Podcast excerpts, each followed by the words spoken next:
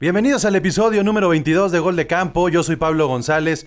Muchas cosas han pasado alrededor de la NFL en las últimas horas, en los últimos días, y estamos aquí para contarles las últimas noticias.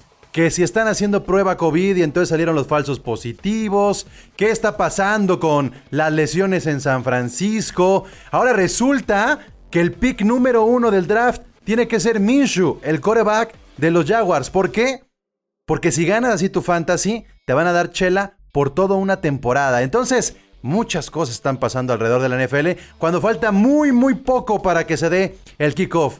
Y nosotros el día de hoy platicaremos de el primer draft. El primer draft para algunos participantes de gol de campo porque acabamos de tener nuestro draft del fantasy. Tenemos dos eh, bueno, una liga con dos divisiones, dos conferencias, como lo quieran llamar, y hay algunos representantes de equipos que son novatos en esto del draft. Y el día de hoy le vamos a dedicar tiempo justamente a eso. ¿Se acuerdan cuando hicieron su primer draft de fantasy? ¿Se acuerdan cómo la cagaron? ¿Se acuerdan cuando escogieron defensa, kicker en las primeras rondas? Bueno, pues de eso platicaremos en este episodio. Así es que, bienvenidos a Gol de Campo, comenzamos. La comunidad más grande de fanáticos con representantes de todos los equipos. Somos Gol de Campo. Ay, no saben qué nervioso me pongo todavía porque tengo aquí la producción en la pantalla para el streaming del canal de YouTube. A mi mano derecha tengo la producción, grabación del audio para la plataforma de Spotify y de Apple Podcast porque Gol de Campo se transmite en todos lados. Si lo quieren ver, en YouTube. Si lo quieren escuchar, en Apple Podcast y en Spotify. Como ustedes quieran. Miren, si quieren irse en su automóvil, pues no lo vean. Mejor escúchenlo. Pero si quieren sentarse una nochecita, prender la televisión, conectar gol de campo, se la van a pasar bien porque además esto está armado para que lo puedan ver y lo puedan también, eh, lo puedan también escuchar. Entonces, en este episodio 22 hablaremos de mi primer draft del fantasy. Y este, por supuesto, queremos invitarlos a que nos sigan en las redes sociales. Me, me gusta hacer esta parte de... Ahí están las redes sociales, ahí chequenlas, ¿ok? Que si el Facebook, que si el Twitter, que si el Instagram, ahí están las redes sociales. Para los que nos escuchan, en Twitter somos Gol de Campo y en Instagram y Facebook somos Gol de Campo. Y ahora sí, antes de dar el kickoff de este episodio, tengo que presentar, presentar a los representantes que nos acompañan el día de hoy. Así es que, ¿cómo estás, Cindy Cardoso, representante de los Seahawks? Hola, todavía muy contenta de estar aquí, todavía en shock con la emoción del, draft del día de ayer. Me Sobrevivimos. Encanta, me, encanta porque el cuadro de Cindy neta parece como si trabajara en una en un periódico y estuviera en el cierre de la edición y un montón de cosas, la bandera de los hijos, todo. El no, está increíble. La verdad es que, o sea, pareces insider de la NFL y además con toda la chamba que te has aventado para el sitio en goldecampo.com.mx, faltaba menos. Salvo por la calaverita que, está ahí atrás que, que bueno. Es increíble, es, muy, muy, muy shakespeariana. Ok, muy bien, vamos con, con otro de los que recién se estrenó en un draft de fantasy, el Noise, representante de Nueva Orleans. ¿Cómo estás, Noise? Yo le bien, pues muy emocionado porque me hayan invitado y porque le hayan dado a mi esposa una razón más para caerle gordo. Ay, si te platicara todo lo que sucede.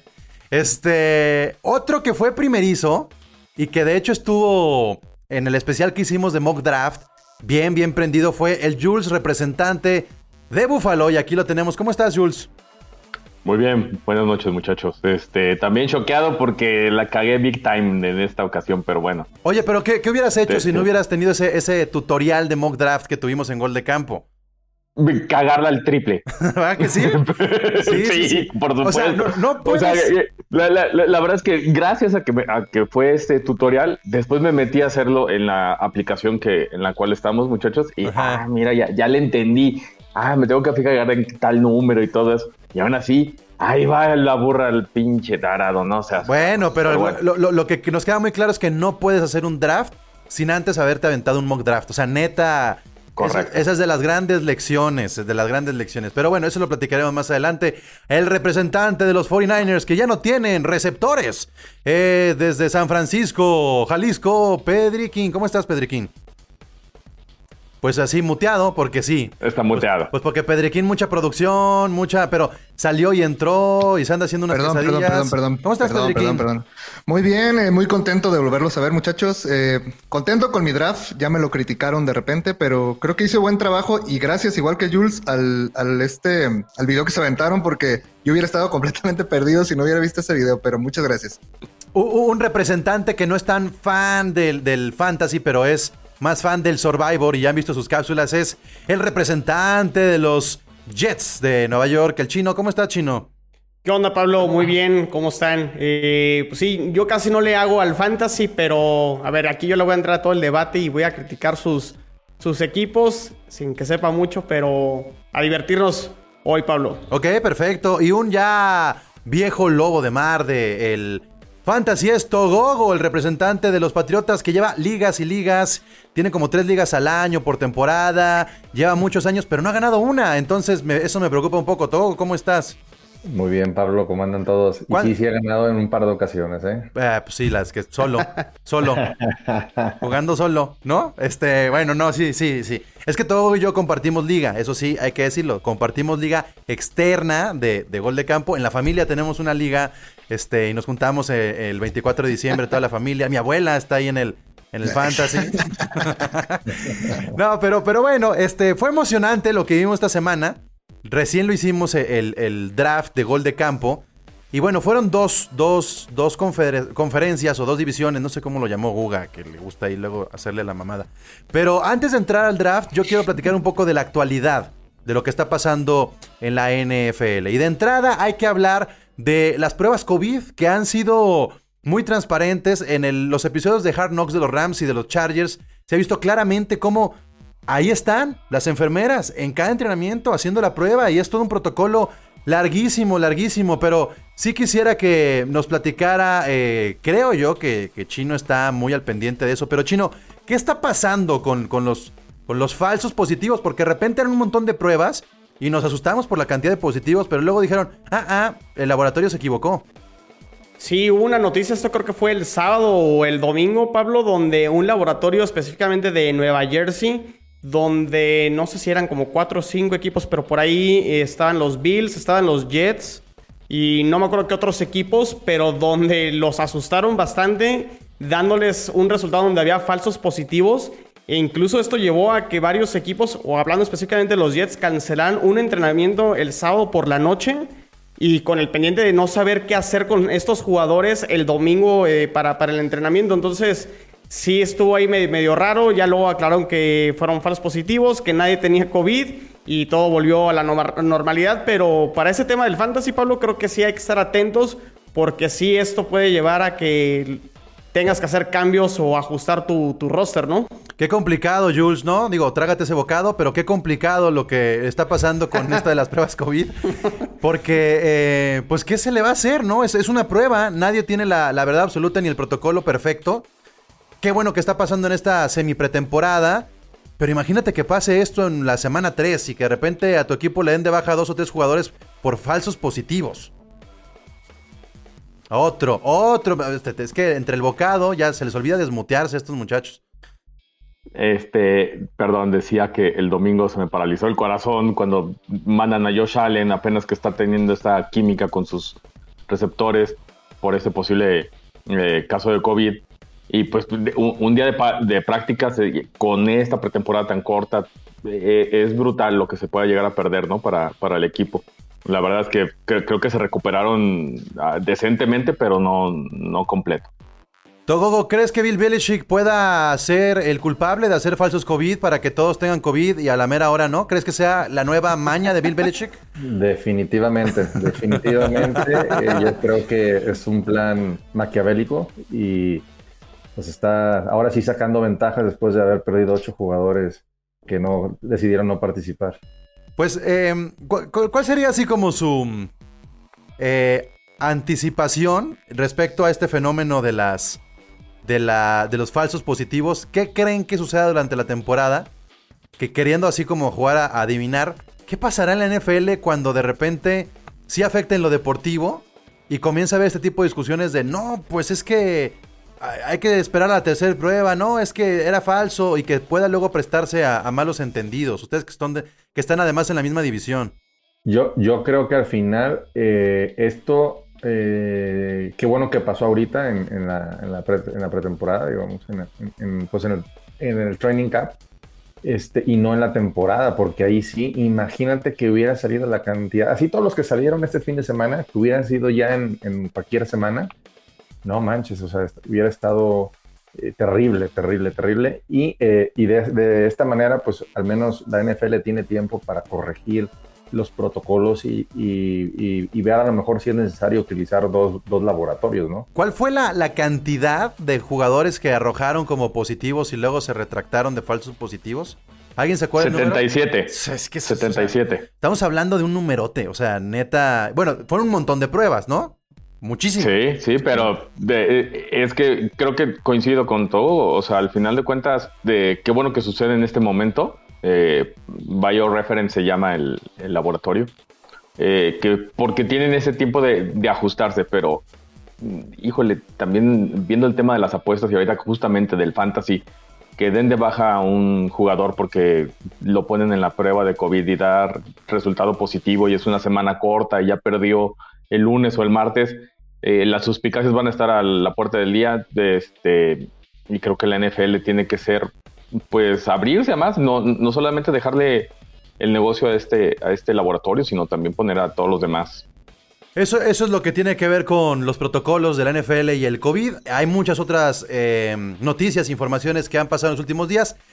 Lo que pasó con los Rams y en su estadio, eso no lo vamos a platicar el día de hoy, aunque yo ande angelino acá con mi gorra de los Lakers, es más en homenaje al 24-8 que hablar el día de hoy de los Rams, pero ya platicaremos de eso en el episodio 3 de Carnales de los Rams.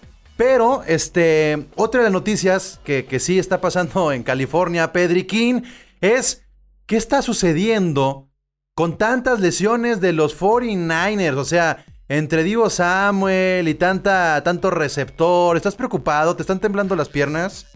Eh, no tanto como temblarme las piernas. Te acabas de enterar ahorita que lo dije, seguramente. No, sí, sí, más o menos sabía, digo, exactamente no sabía los nombres, pero sí sabía que había muchos lesionados. De hecho, está por ahí el nombre de, de Bousa también, que ahí anda tambaleándose. Pero muchos de los aficionados o la gente que yo sigo que sigue a los 49ers dicen que tampoco se, como que se, se, entristezcan o, o, se vayan a enojar porque todavía falta un poquitín para que, para que eh, llegue la temporada y puedan a lo mejor salvar a los jugadores. A lo mejor no están listos en la semana uno, pero pues por ahí dos, tres semanas ya pueden estar listos. O sea que las lesiones de algunos, no de todos, no son tan graves como las platican en, redes sociales. Eso es lo que tengo enterado, estoy enterado. Y otras noticias, Cindy, aunque no esté Charlie, representante de los Cuervos de Baltimore, Earl Thomas tuvo que, la salida. Que, lo tuvieron que echar por violento y tú conoces muy bien a este jugador. ¿Por qué, por qué se vuelve loco? Pues eh, bueno, no, ese fue como la gotita que derramó el vaso, ¿no? Porque incluso él el sábado, el sábado y el domingo en redes sociales, eh, él posteó una, una disculpa en Instagram diciendo que pues se sentía ya como patadas de ahogado realmente. Pero esta confrontación que tuvo con su compañero fue la gota que derramó el vaso. Eh, decían, a mí el, reporte que leí de los Ravens era que llegaba tarde a las, a las a los entrenamientos, a las reuniones y una vez puso el pretexto de que su carro estaba sucio y tenía que ir a lavarlo. Entonces que por eso no iba a llegar. Y pues esto, o sea, sí, de verdad, de verdad, de verdad, true story. Entonces esto pues ya nada más es la, es la gota que derramó el vaso, ¿no? Es una pena en Seattle en los grupos, en las redes que he estado, pues se habla de la tristeza, del potencial que tiene Thomas y de lo controversial que ha sido a partir de la salida de Seattle. Todos los escándalos, parece que brilla más por los escándalos alrededor de, su personalidad y, de las cosas que hace con su hermano, eh, que realmente por su, por su desempeño. Entonces sí, al parecer esta ya era como una serie de, de actitudes que no le parecía y también me parece que ya dijeron los vaqueros de Dallas que él quería irse a los vaqueros de Dallas, todos vimos ese video pidiéndole al entrenador de llévame, ya no quiero estar aquí y Dallas dijo no gracias, no nos interesa, entonces estará interesante ver quién se arriesga a haber sido Belichick Ajá, exacto, gracias. Estaba esperando estaba esperando. estaba esperando completamente, claro. Entonces sí, pinta para allá, ¿no? Bueno, todo puede pasar, pero sí es una pena que, lo que era y el, el Earl Thomas que conocimos brille más por estas, estas cuestiones que realmente por su desempeño, ¿no? ¿Jugará en el 2020 Togogo lo que resta del año el Thomas con algún equipo? Sí, yo creo que sí. Eh, al final, eh, bueno, es un buen jugador. No es como que haya hecho eh, algo como Antonio Brown afuera de la, afuera de, la institución. No, no, no, se está peleando con la ley gringa, o sea, es una cuestión más de disciplina interna. Es una cuestión de disciplina interna, entonces por eso, por eso yo creo que a lo mejor eh, algún, algún coach lo, llamará y, hablarán con él y pues lo mismo. A, lo mejor lo, pueden castigar, lo, pueden castigar en la cuestión del, en su contrato, pues yo creo que van a poner ahí alguna cláusula. Sí, pero es más disruptivo, o sea, ¿por qué querrías tener una personalidad así en tu, en tu, en tu locker, no? Sobre todo con una temporada tan difícil, tan estresante, con pero además, variables. Pero además, Cindy, imagínate tenerlo, tenerlo dentro de tu locker, y, ahí se nos asfixia. Porque en los Patriotas la mentalidad es no importa lo que hayas hecho, sino lo que puedes hacer a partir de ahí. No, y porque llegan a un lugar donde son peores. Sus frases mamadoras esa de los patriotas, cómo me caga. es la frase de Belichick. Es la frase de Belichick. Pues qué bien le funcionó con Antonio Brown y con Josh Gordon, ¿eh? Bueno, pues Vuelta a la página y pues sí. Sí, sí, bueno, sí, le, le funcionaron dos, pero ¿cuántos le han funcionado? Vamos a ver si Cam Newton también funciona. Y, bueno, pero ya, a lo, que, a lo que venimos en este episodio número 22. Ahora sí, hablemos del draft del fantasy. Estamos en esos días donde se están dando muchos drafts dependiendo las aplicaciones, muchos mock draft. La gente está muy clavada viendo los rankings, estirando lo más que se pueda para aguantar los lesionados o los sancionados. Este, o si Antonio Brown va a regresar, aunque tenga que cumplir sus juegos de suspensión, como sea. Nosotros ya hicimos el draft y tenemos que comenzar, ahora sí, a platicar con los recién estrenados en un draft que tenemos el día de hoy aquí a Cindy, a Pedriquín, a El Noise y al Jules. Pedriquín. A la orden. ¿Qué se siente hacer un draft de fantasy? Eh, bien, se sienten nervios por, por, por qué, va, qué va a suceder y no tanto por porque no sepas, sino por cómo te critican los que ya saben, porque ahí sí, ahí sí se manchan. De que luego escoges, me pasó de que, uh, ¿cómo escoges a ese teniendo a tal? Digo, eh, pato, pues dame chance, digo, es, mi primera vez, digo, yo no sé. Eso sí me quedó bien claro, las, lo, que no debes de hacer en, el, en el fantasy, sí creo que sí lo tomé, pero llega un momento en el fantasy que es cuando ya me empezó a dar más nervio, que son las, los últimos picks porque pues la neta, la realidad es que ya hay muchos jugadores que de por sí hay varios de tu, de tu mismo equipo que no sabes cómo, cómo está el rendimiento, digo, hablo en, lo personal, cómo saber lo que, lo que juegan en los otros equipos y ahí es cuando ya la sentí, ahí sí la sentí porque, y aparte alguien comentó, aquí es cuando se ganan los, los fantasy, y dije, no, pues ya valió madre, pues ya no voy a ganar. ¿Cuál, fue tu, como los últimos ¿cuál, fue tu primer pick? Mi primer pick fue Derek, Derek Hill. ¿En qué, ¿En qué posición elegiste? En la 11. Ah, nada, nada mal. O sea, si te fuiste. Sí, no bien. Te, fuiste ahí. ¿E, ¿En qué, ¿En qué ronda elegiste coreback? ¿Te acuerdas? Uh, sí, en la 4. En la 4. Ok, es más o menos para que. No, no creo que haya sido tan mal el primer draft en ese sentido de Pedro King, pero Jules estaba hablando de errores graves que cometió y, que. A ver, Jules, ¿cuál fue el error que, que sobre todo en ese que, que, estás así durante el draft, que dijiste, ya la cagué? Este, pues escoger a Demian Williams, ¿no? Eh, salió dos semanas antes, ya había dicho que iba a salir de la, de la temporada por el cáncer de su mamá. Este, por lo cual, la verdad, se, me fue en blanco. Yo lo vi, es el mejor rankeado, es un corredor, venga. Y en cuanto me empezaron a echar carreta, este, de, Enrique, todo, ese, ¿qué estás haciendo? Ay, güey, y por eso, en cuanto terminamos el draft, pues ir a waivers y sacarlo y buscar ahí pues, un parche medio federal, pero pues, algo. Cabe destacar, todo que, que, Jules no se esperó ni siquiera 20 minutos para entrarle al waiver. O sea, vimos cómo empezó a, manifestarse en notificaciones de que Jules después del draft ya estaba haciendo movimientos. ¿Cuántos movimientos hiciste, Jules? Lo que pasa es que, gracias a la sugerencia de los muchachos de Guga, me dice, cabrón, tienes que sacar ese y, leí mal y me dice, tienes nada más dos alas cerradas, tráete otra. No, güey, me estaba diciendo, tienes muchos, saca uno. Entonces voy por Dallas Goddard de Filadelfia y después lo tengo que sacar. Y por fin me traigo mi viejito Golden Tate chulo que me va a ganar el fantasy. Entonces el error de Jules fue eh, eh, elegir un, un jugador que ni siquiera va a jugar y luego tener tres alas cerradas, este Togogo. Correcto. Eh, Mira, pues, una, una de las cuestiones del fantasy, digo, se va a escuchar un poco medio mamilón, pero a mí me ha funcionado.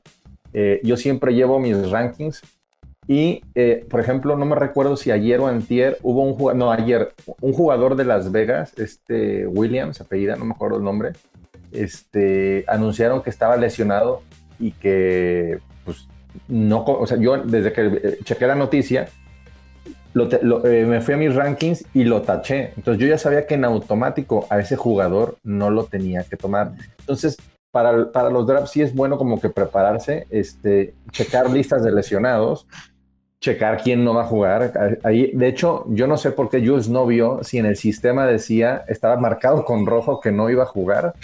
Es que Jules estuvo en el especial. Cuando hicimos el especial de los pues lesionados, estaba Jules. De los que no jugaban, estaba Jules. Gracias, Cindy, no me ayudes. Más, perdón. A mí me sorprendió muchísimo. O sea... Ya, ya, ya, déjalo, Cindy, es que ya cambió todo. Ya está muerto, es cabrón. Ah, a ver. ¿Quién dice? Por si le voy a los Bills y todavía me hacen eso, no sé. Y estuvo en el especial cuando calaron el, el, draft también. Digo, el fantasy. O sea, en los dos estuvo. Y, ha escuchado todos los de Nación Fantasy. O sea, eso está cabrón. Son los nervios, son los nervios. El Noise, Noise, tu primer draft. ¿Por qué, ¿Por qué dijiste sí le voy a entrar al fantasy este año? Pues porque yo he escuchado mucho del fantasy y dije, pues, ¿por qué no? Yo quería que mi primera vez fuera especial. que me tratara bien, fuera gentil, que me dijera cosas bonitas y aquí con ustedes lo conseguí. Y fíjate que estuvo botana porque los cinco minutos del podcast que escuché de Nación Fantasy, a lo que le puse atención, pues, porque ya de ahí en adelante puras groserías. Sí, sí, sí, sí, ya andaban bien pedos, típico una recomendación que dieron es que, tus primeros dos picks fueran corredores. Entonces, cuando llegó mi turno, estaba libre Michael Thomas. Dije, no mames, Thomas, lo tengo que agarrar, pero me acordé de las palabras de, aquellos cabrones. ¿Y qué turno eras? ¿Qué, número de selección tenías? El 8. Entonces ya, ya empecé a ver los corredores disponibles que había y dije, pues ni pedo, agarré un güey, un tal Mixon.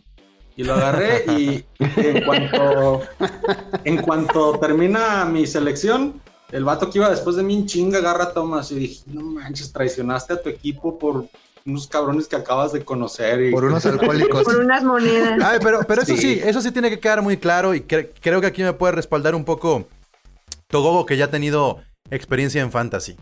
Después del pick 6-7, es muy válido tomar un, receptor, o sea, porque a lo mejor tienes el mejor receptor o el segundo mejor receptor en lugar del séptimo, octavo mejor running back.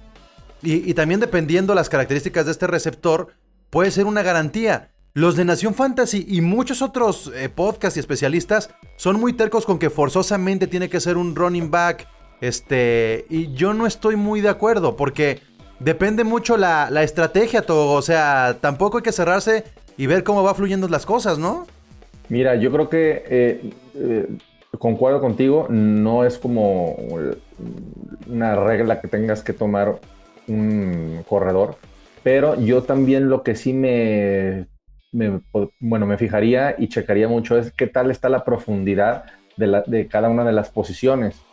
Por ejemplo, si hay mucho, si hay mucho eh, receptor, pues yo sí me sobre un corredor, porque entonces es una posición donde los buenos corredores se van a ir mucho más rápido.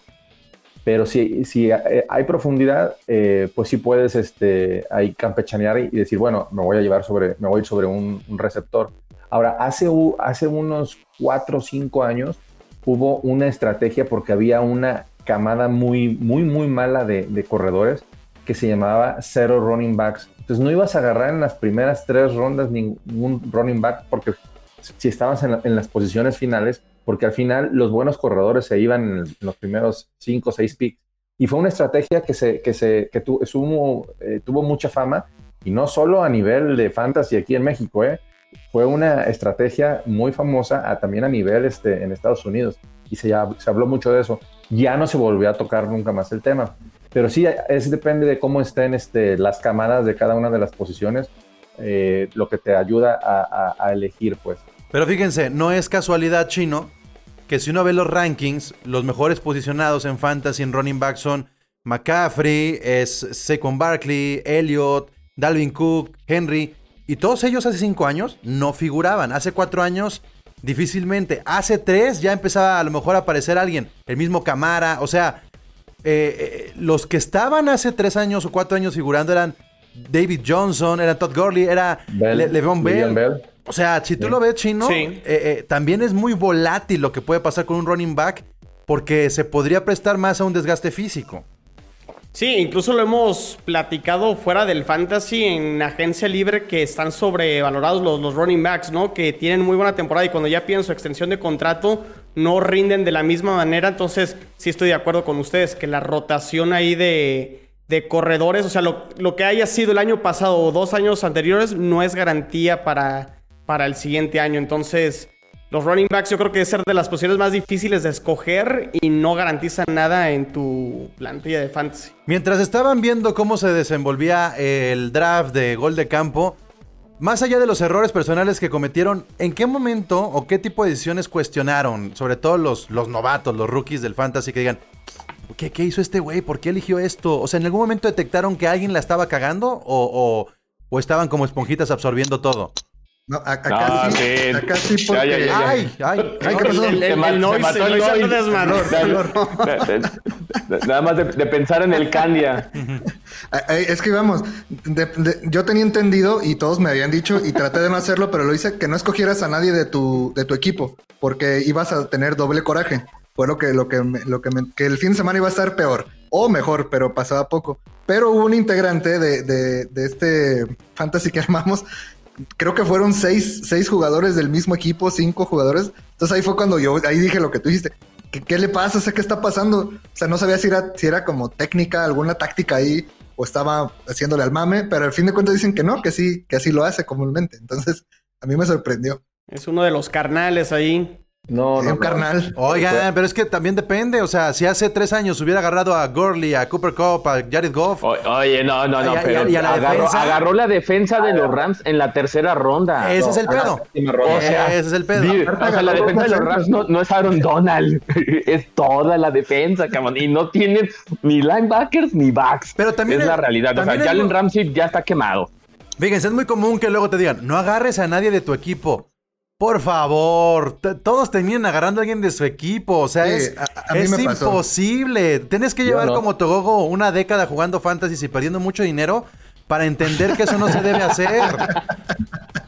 No, yo sí caí. Yo tuve que agarrar a uno porque ya. ¿Cuál agarraste? A, ver, también depende cuál. A, Coleman. ¿En qué ronda más o menos? En la 8. No, ahorita te digo rapidísimamente. No, ya en la, ya en la última. Que las últimas. ¿Tú, en la 14 o en la 13. Digo. Jules agarraste.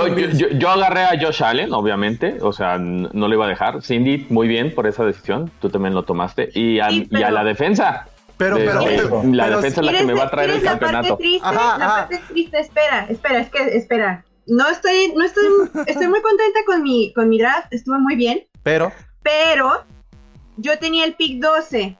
Entonces, eh, la persona que iba antes que yo, en una cuarta ronda, tenía el autopic y fue de, sí, claro, por supuesto, ya, ya tengo más o menos balanceado corredores y, wide receivers, voy, voy por mi sueño, ¿no? Voy por el 3, voy por Wilson. Y el maldito autopic se lo dio a una persona que ni estaba conectada. O sea, ¿sabes? O sea, y, está, y ahí está Pablo que está de testigo, este, y, claro, es mi primer y me voy a dar todo el gusto del mundo porque ese fue un consejo que, escuché en Nación Fantasy, este, sobre todo, que fue de, por favor, que sean jugadores con los que vas a estar cómodo, que sean jugadores que, que, que los que vas a estar contentos porque si no vas a sufrir el fantasy en lugar de disfrutarlo. Entonces en la cuarta elegía a Metcalf, que sí, claro, no, no tengo ninguna duda, pero el autopic le dio el maldito, le dio a Russell Wilson en una cuarta, o sea, en una en una cuarta. Pero pudiste haber ido por Carson, o sea, también, también si incluso no, Carson ya se había ido. por eso, pero yo hablo, ya hablo en la primera o segunda ronda. A ver, aquí, aquí sí tengo que poner en evidencia, eh, perdón Cindy, te tengo que poner en evidencia porque hiciste muy mal las dos primeras elecciones. No, aquí, me gustó. me gustó. la gente tiene que, que, aprender de nuestros errores y especialmente de los tuyos. ¿Cuáles fueron tus dos primeros picks de, de, ronda de selección 12 y 13? Cooper Cup. A Cooper Cup. Ajá. Y a no creo que esté tan mal. Y a Raheem Monster. Primero, primero, agarraste un receptor que ni siquiera es top 8, o sea, de entrada. O sea, si hubiera sido un, receptor top 2, top 3, top 5, bueno, pero ya Cooper Cup más o menos. Y luego agarraste un corredor este, que, que juega en comité, o sea, que no es el que tiene toda la carga del equipo. Entonces yo sí creo, y, obviamente no se lo dije en el momento a Cindy porque quería que la siguiera cagando porque estamos en la misma liga. pero... No, y super poker face, super ignorándome todo el tiempo. Por supuesto, mira, el siguiente, año, el siguiente año te coacheo. Sí, muérete. Pero, pero, pero sí fueron dos muy malos picks. Sin embargo, no quedó tan mal el equipo. O sea, sí, sí alcanzaste a recuperarte un poco. Eh, y, creo que hubo peores picks. Por ahí hubo gente que agarró kicker como en la ronda 4 o una cosa así. En la ronda 7. Ajá. Justin Tucker y lo agarró, pero fue creo que el autopick porque es Absalom, que es el que le robó a Russell Wilson. Estaba en autopick. Pero en autopick, o sea, hizo su lista. Hay dos maneras de que exista el autopick. Que hagas tu lista ya filtrada o que se seleccione al mejor rankeado. nunca un kicker va a estar tan bien rankeado. O sea, no fue un autopick por ranking. Él ha de haber hecho una lista y ahí lo puso y así, así es como se fue. Pero bueno, algún otro error, eh, Pedriquín, Noise, este, tú, Togogo, aunque, aunque no haya sido un error personal o sí, este, algo que hayan detectado para que la gente que nos escucha y que nos ve. Yo, yo por ejemplo, en el caso de nuestro draft en nuestra, en nuestra liga, eh, yo empecé a detectar, yo traía un ranking de un top 12 de alas cerradas. Y de repente empezaron a escoger alas cerradas y dije, ah, ok, están escogiendo ya dentro del top 12. Y dije, bueno, por lo menos me toca un top 12 de, mi, de mis rankings. Y, y, empiezo a ver que empieza, eh, dice Charlie, bueno, voy a meter una ala cerrada, también se puede en flex. Y que me o sea, agarra su segunda ala cerrada. Digo, en la madre, me van a empezar a dejar sin ala cerrada. Y el Jules, imagínate acá agarrando cinco, entonces está. no, pero las agarré al final, las agarré al final. Pero Nada más agarré, a George Kittle en la tercera. Pero malas, sí.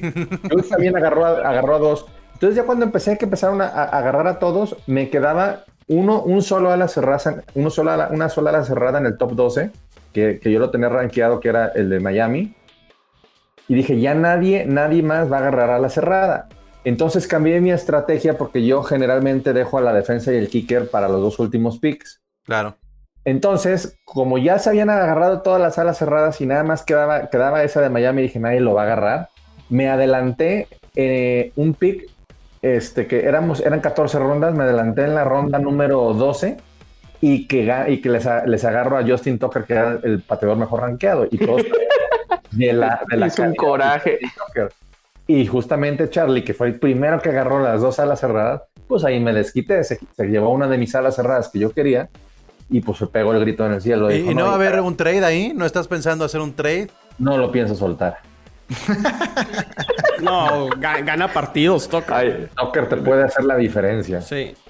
A, ver, Chino, ahora que andas de espectador, este, ¿qué has aprendido en, en, estos últimos 30 minutos acerca del fantasy? ¿Cuál sería la lección número uno para, para que la gente que también va a tener su primer draft en próximos días esté trucha?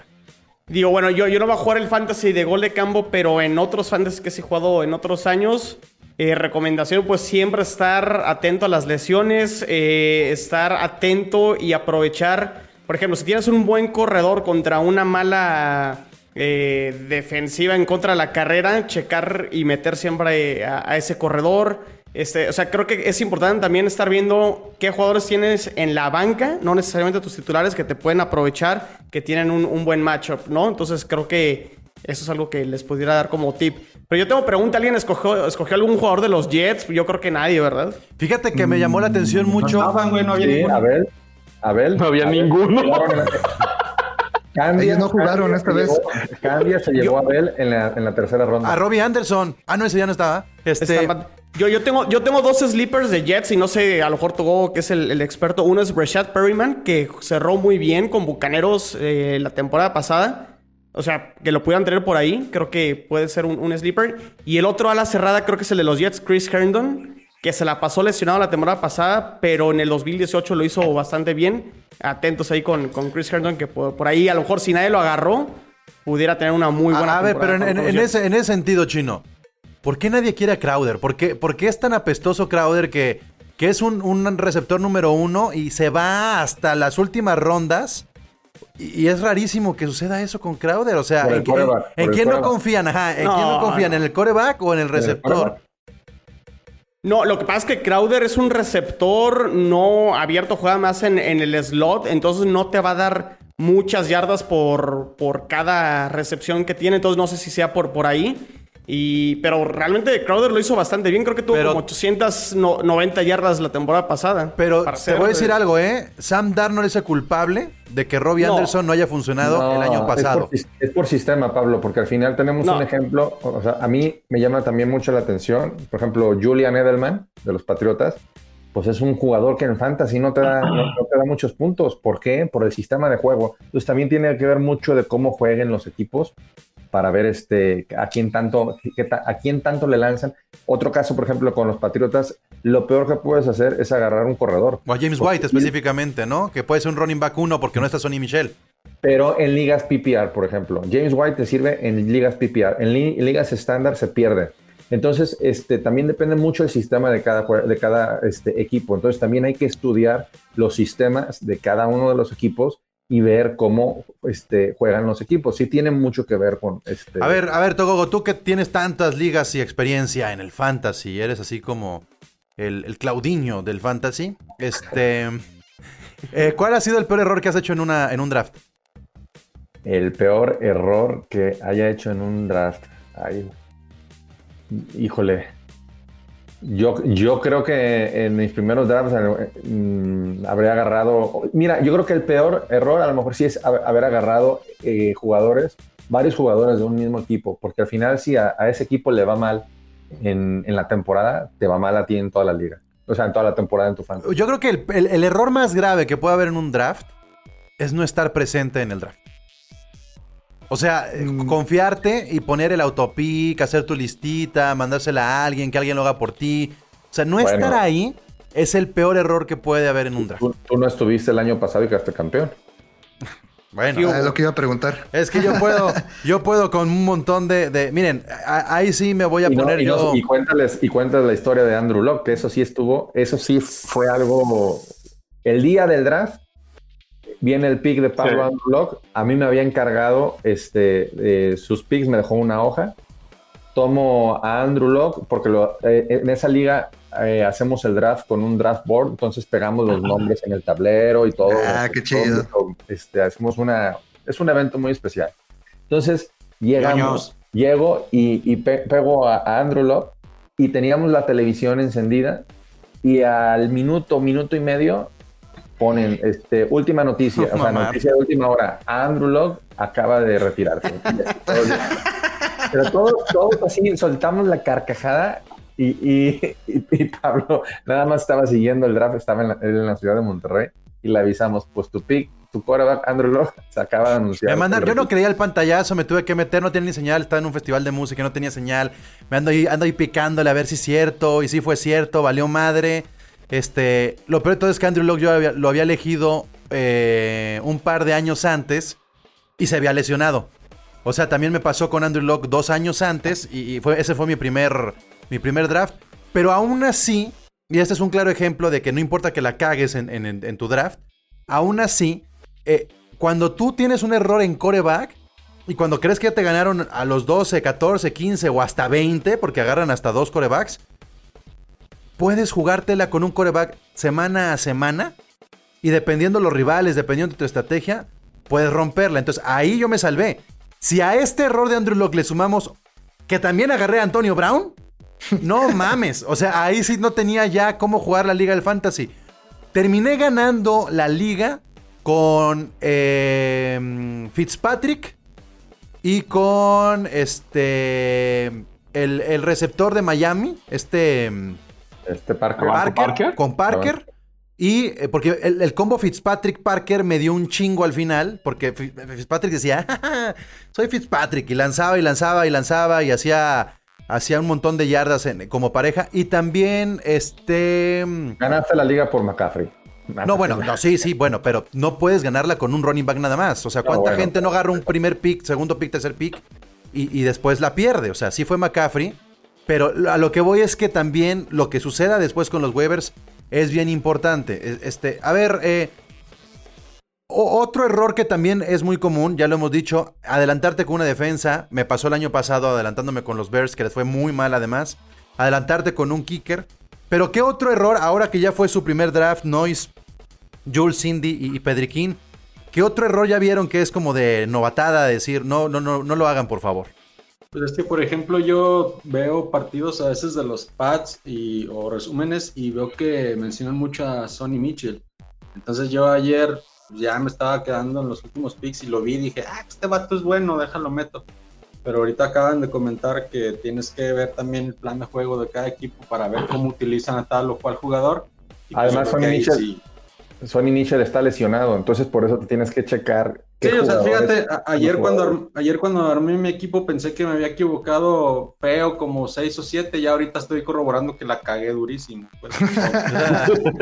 bueno, pues... Yo también entré muy contenta y creo que ya no. Ah, no, te, no te preocupes, no, ya, ya. Pero mira, voy, voy por todo por ese millón de pesos de la bolsa de, Exacto. campo. Oigan, vamos. Antes, antes de terminar ya con este episodio, el día de hoy salió eh, una promoción por parte de una eh, cervecera internacional. Y Minshu, el coreback de los, de los Jaguars. ¿Qué está pasando ahora? Minshu sacó un video de dos minutos donde sale en el espejo diciendo que él es un jugador de primera ronda, que él podría ser el primer pick. Total, eh, lo que está pasando ahora con esta campañita es que si eligen a Minshu como primer pick, así ganan su liga, les van a dar cerveza durante toda una temporada. Es una estrategia, me parece fenomenal. Ya agarraron a el Antonio Mohamed de, los corebacks. Ya agarraron a un jugador que saben perfectamente que es comercial, que tiene un montón de carisma. Este, no sé qué opinan ustedes al respecto. Digo, al final te diviertes con el, con el fantasy, pero si le ponemos este aderecito, si le ponemos un poco así como el toque spicy al fantasy, jugártela con Minshew todas las semanas, pues igual, además de lo que de las gorras, jerseys y lana que hay en tu fantasy, te puedes ganar un montón de cheves, Pedriquín. Pero para empezar, ¿qué, qué chela es? Esa, es la gran pregunta. Es, cerveza sol, Pedriquín. Cerveza, no, gratis. no, es a lo que voy. Es cerveza gratis. No, importa, pero si es una de esas no está tan chido. Ah, a mí no me importaría, la neta. Y aparte, o sea, aparte les, voy a decir algo. Pedriquín dice que chévere es, pero cuando estaba aquí en mi cantón el otro día, le valía madre qué cerveza le ofrecía y todas se las empinaba. Ah, no, pero me sacó esto, me sacó las alemanas y las ah, escocesas y pues, y ahí estaba yo bien contentote, ¿no? Pero ahí sí cambia. ¿Seguimos hablando de cervezas, muchachos? ¿Cómo? Sí. Si seguimos hablando de cervezas, pues como que las alemanas y las No, no, no, no, claro, siempre, siempre, siempre. Eh, ustedes no, no, no arriesgarían su tener a lo mejor una segunda liga nomás para jugarla con Minshew. O sea, ¿qué tal si hacemos un gol de campo y hay alguien que agarre a Minshew a ver si se le va bien? Pues por el mame estaría chido, ¿no? O sea, por nomás, para ver cómo va. A ver, pero tendrías que tener, tendría que tener cada uno una liga independiente, porque si no, o sea, si hacemos otra liga, pues cualquiera que se haga el pick uno. No, la, hacemos para que el primer pick tenga que agarrar a Minshew y total, si, si comparte las chaves al final, está bien. Ajá, para lograr el objetivo. Sí, sí, sí estaría chido. Bueno, a ver, a ver, yo lo que rescato es que ya vieron en Minshew un personaje este, atractivo para como parte de la mercadotecnia de la NFL. Y creo que es lo que vieron los Jaguars, a diferencia de Nick Foles, que es como un extra de eh, la escuelita del Chavo del 8, ¿no? Allá al fondo, que nadie ve y que, que ahora está peleando un puesto con Trubisky. Así de mal está Foles. Sí, sí, sí. Es todo lo que necesitaba la NFL ahorita con tanta tragedia y tanta mala noticia. Minshew es ese rayito de esperanza. Bueno, pues ya está. Ahí está el episodio número 22 de Gol de Campo. Mi primer draft. Ustedes platíquenos cómo les fue eh, en su primer draft. Muchas gracias, equipo. Muchas gracias a todos y todas. Muchas gracias. Todos. Todos, todas, todos NFL, como quieran llamar. Bueno, ahí están. despidiéndose todo. Sí, mi primer draft, díganos ustedes ahí a través de Twitter, en arroba gol de campo, a través del Instagram, de Facebook, en gol de camp. ¿Cómo les fue en su primer draft? Si fue este año, si fue hace 15, si fue hace 10. Pero díganos cuáles son esas grandes cagadas, errores que han tenido, porque la verdad son anécdotas a final de cuentas. Entonces, Ahí está ya la liga de gol de campo. No la hicimos abierta, fuimos egoístas y la hicimos en los representantes, pero pónganse en nuestros lugares. Somos 33 eh, personas y un poco más, porque también está el equipo editorial. Y, era muy difícil, pero seguramente en un futuro se podrá armar algo, algo más. O, es más, este, Chino, a ver, aprovechando, ¿vamos a tener eh, Survivor o no? ¿Vamos a abrirle la, puerta al público para un Survivor? Sí, por ahí podemos dar un giveaway, Pablo. Vamos pensando a lo mejor una gorrita por ahí. Y está muy sencillo. Ahí les voy a mandar las indicaciones. Eh, todo se puede hacer por medio de la página de la NFL. Y el Survivor creo que es un poco más sencillo. Para todos los que a lo mejor el Fantasy lo ven muy complicado, el Survivor es muy sencillo. Pero estás explicándolo, estás explicándolo semana a semana en la plataforma. Así es, ahí que se metan al canal, que se suscriban al canal de YouTube de Gol de Campo. Ahí están todas las explicaciones, recomendaciones. Y yo creo que vamos a, grabar uno para explicar todos los detalles para hacer un giveaway, para que la gente participe. Por cierto, la gente que nos está viendo en YouTube, esos jerseys que tiene atrás en sus espaldas este chino, él los enmarca. Entonces, si tienen un jersey que quieran enmarcar, pónganse en contacto con, con el chino, ¿cierto? Es correcto, sí. Este, que me contacten ahí, que me ubiquen a lo mejor por, por Twitter, Pablo, arroba Rodrigo Solo 86 y nos organizamos para enmarcar los jerseys. Ahí está, para, para que vean nada más ahí, ahí están los jerseys, vean nada más. Lástima el equipo, pero ahí están los jerseys. Es más, si son equipos de fútbol no importa, ahí el chino se encarga. O sea, lo que sea, sí, así es. Si quieren, si quieren ahí poner su, su ticha de cuando trabajan en Blockbuster, también es bienvenida, no pasa absolutamente nada. Este, entonces también escríbanos en Gol de Campo si quieren marcar un jersey. Mi nombre es Pablo González. Este fue el episodio número 22 de Gol de Campo. Aquí vive la NFL. Gracias, nos escuchamos pronto. La comunidad más grande de fanáticos con representantes de todos los equipos. Somos Gol de Campo.